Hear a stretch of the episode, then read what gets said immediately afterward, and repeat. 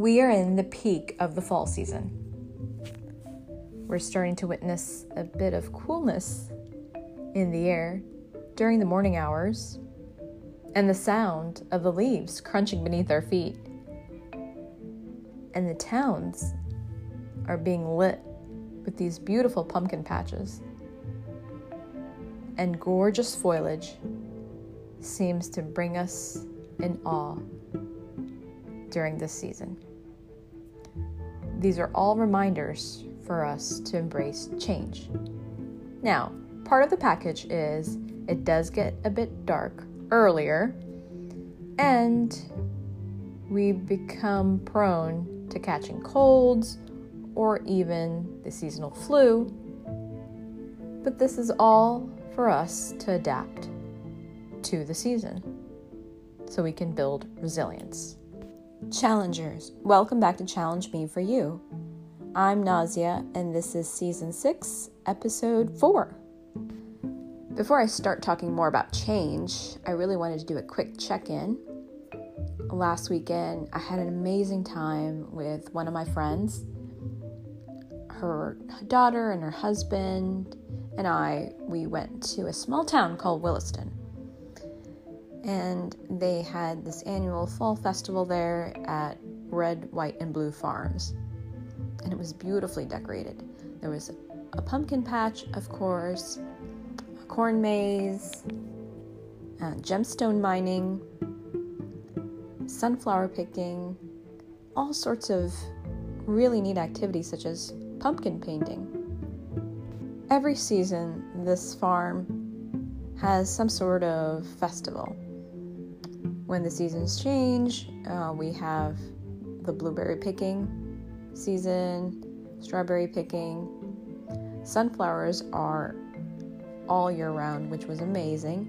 I got to do a little photo shoot there as well. So we just went to experience the fun and the joy of witnessing seasonal change. And fall is a wonderful season, in my opinion. Again, it does get a bit darker earlier. There are some downsides to it, but also it's the preparation to begin another year. As we reflect back from all the seasons we experienced, so the spring, summer, fall is just right in between for us to get prepared for the winter and then moving onward into a new year. But before I start talking about New Year, we've got some ways away for that. Let's talk about how do we embrace these changes. Because some of these changes can be pleasant, while some of them can make us uncomfortable or even challenge us. So how do we adapt to changes, especially to the ones that we may sense that we don't have control or are not comfortable with? We witness clearly from this pandemic, ranging from politics, wearing these masks, and receiving vaccines, we constantly witness apprehension and tensions with changes. Perhaps some of these changes challenge our values and may make us feel very uncomfortable. And this is true for myself as well. At certain times, I'm not comfortable with certain changes. Maybe some of these changes may remind me of my childhood. For example, during my elementary school years, my parents moved quite often, and every year I was introduced to a new school with new teachers, new children, and by the time I adapted, I discovered I was moving to another place. And this was mainly because my dad's job kept changing. So it's not necessarily their fault, it was just the situation. So my coping strategies for that, because I was a lot younger, I didn't know much about self-care, was to become almost antisocial. So I didn't talk to many folks or make new friends because I knew I was going to move. So I became the quiet one. And so we start adapting to our environments or situation. So dear challengers, let's think about how have we adapted? Did we welcome or resist change? And what can we do when we encounter unpleasant or unexpected changes to build resilience? And just as the seasons, they are great reminders that we can learn to embrace changes when we are not feeling comfortable, or whether we accept it or like it, we all are designed to endure change by becoming resilient. So, to reference today's topic, I'm going to use Psychology Today's article. It's an article written by Doctor Ron Brazell. He writes about how to adapt to change. And he definitely puts down self-care as one of those important factors to embrace change.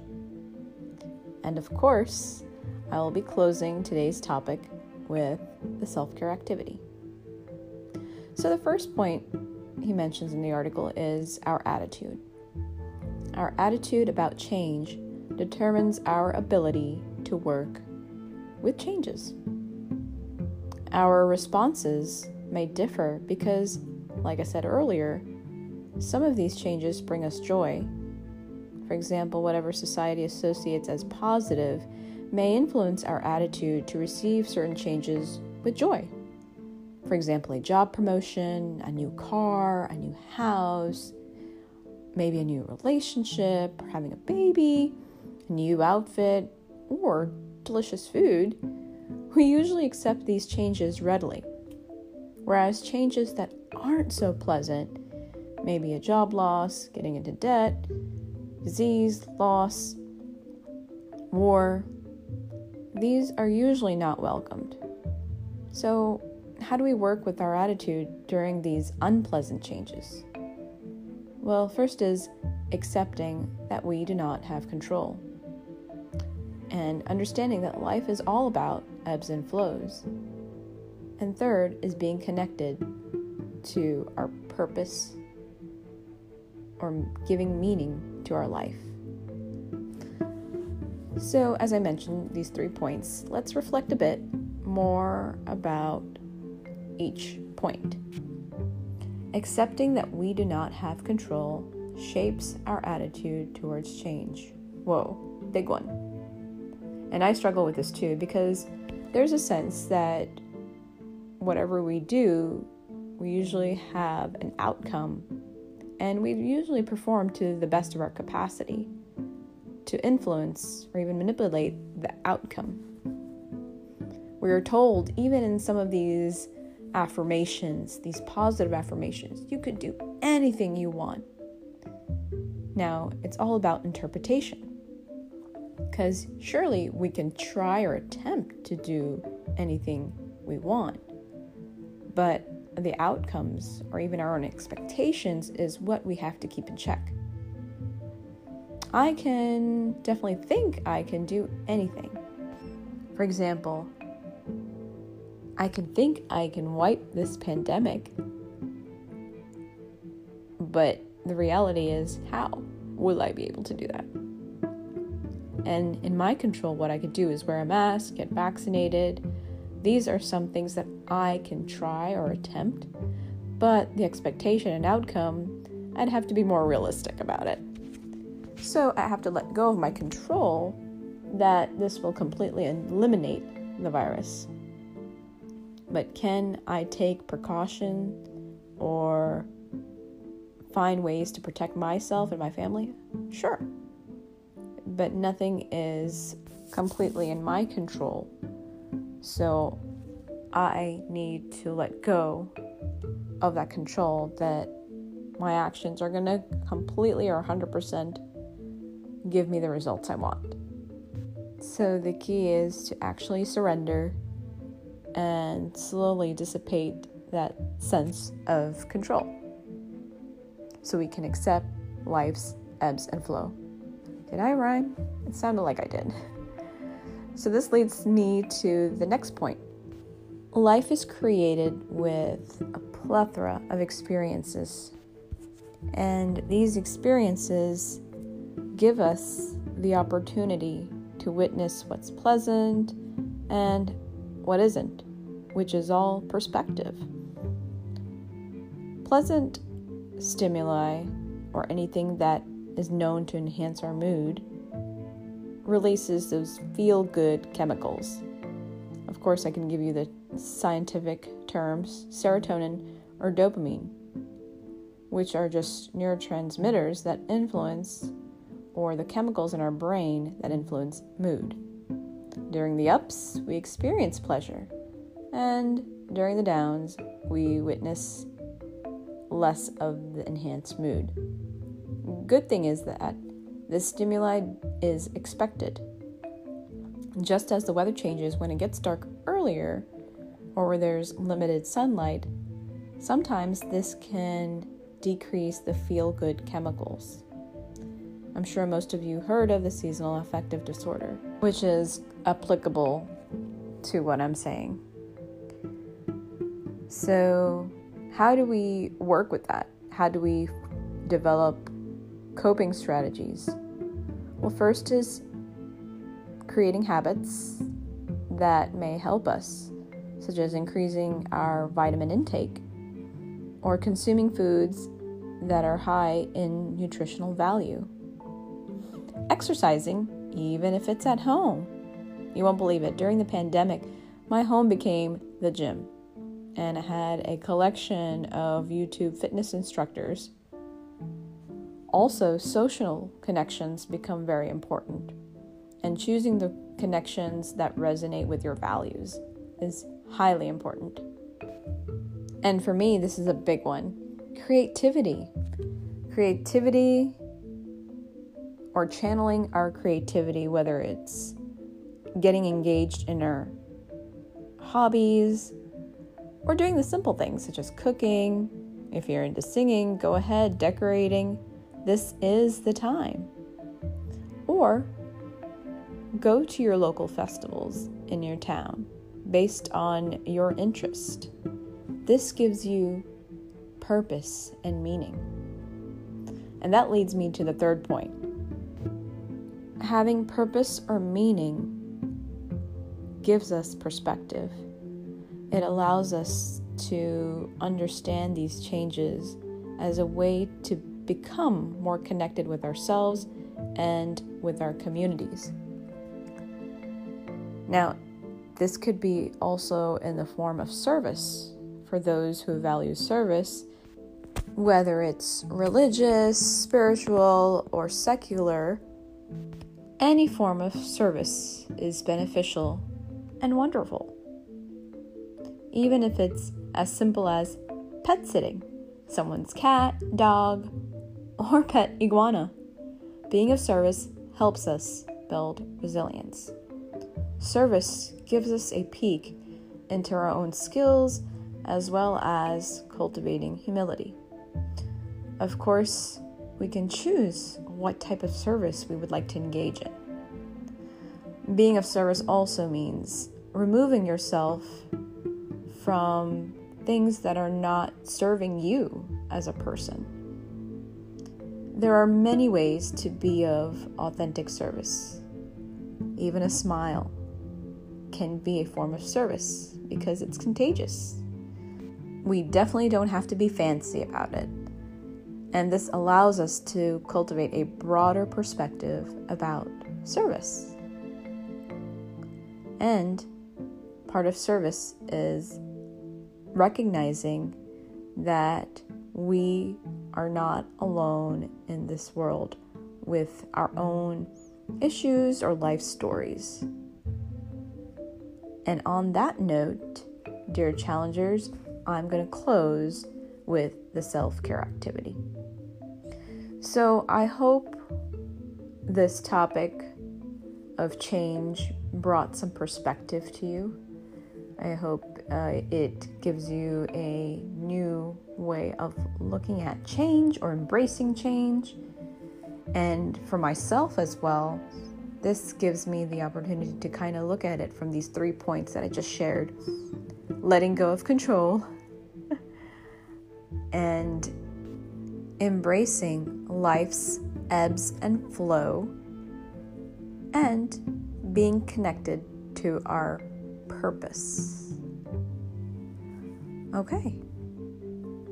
So now that I've given these three points, I really wanted to also talk about the change I used in my last episode for the self-care activity.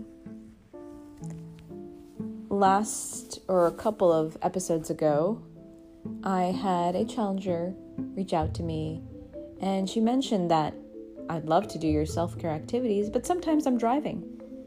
And so I created a self-care activity for someone who would be driving a vehicle while listening to the podcast. Of course, only when it's safe to do so. So I would love your feedback, and if you have any questions, you know where to reach me.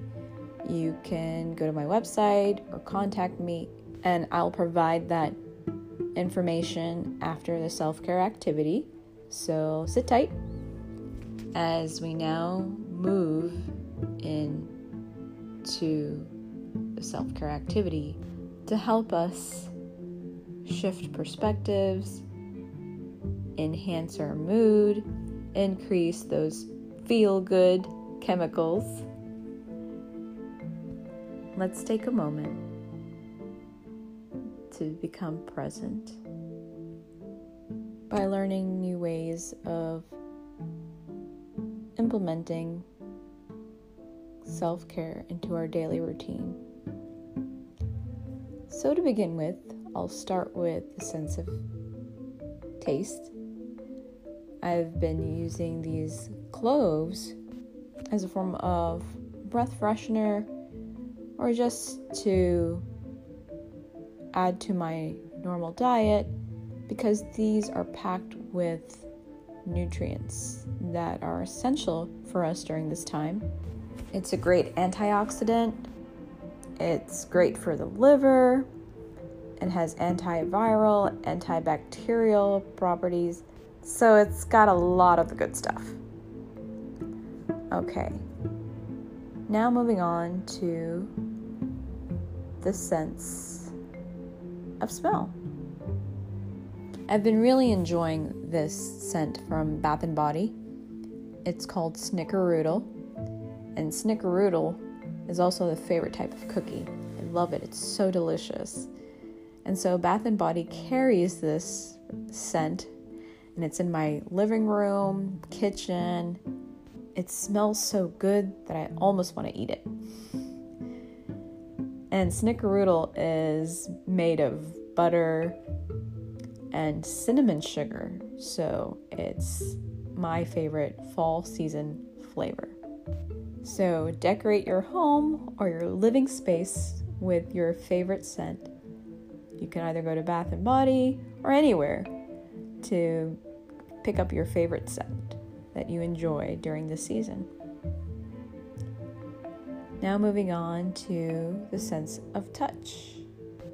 And for me, what comes to mind is something that I wear these days that's not super heavy or warm or light. And where I work, my office is super cold, at least for me. seventy is not cold for a lot of folks, but when the thermostat is down to seventy, I tend to freeze. So I carry this little cardigan with me, which is nice and warm. It's not heavy. It's just right. And I chose burgundy as my color right now for the fall season. So choose something that you like to wear that gives you enough warmth, something that you can remove afterwards when it gets warmer outside. Now moving on to our visual sense. So this one I wanted to get a bit more creative. I wanted you challengers to close your eyes, or you don't have to, you can keep your eyes open, is to visualize something that reminds you of fall, an icon, or color. Something that visually represents the fall season. And as you're thinking of this icon, think about the feelings associated with it. Do you welcome this particular symbol during this time? How does it make you feel? Does it make you happy? Does it make you uncomfortable? Whatever feelings come up, let it come up. For me, I think of a color, and especially orange. Isn't that surprising? But there are different variations of orange, and for me, I admire the darker orange, the orange that has a bit more brown or a hint of brown. So it's very classy, and I have an orange throw blanket on my coverlet, so it's really nice. It gives the room a bit of the fall ambiance. It's the season. And to remind us about our auditory sense, which you've been hearing me for the past twenty minutes, I'd like you to find something during this time that reminds you of this season or change, even about this topic. Whatever this musical piece may be, what is the mood? Is this music uplifting? Is this music sad? But why is it pertinent for you to listen to it, and why do you enjoy it? With that being said, dear challengers, I hope you enjoyed today's topic as well as a self-care activity. Please reach out to me or contact me at holistic transformations dot com, and it's spelled with a W, H, O, L, I, S, T, I, C, T, R, A, N, S, the number four, M, A, T, I, O, N, S, dot com. We are evolving daily here at Challenge Me For You. Be well, be safe, peace.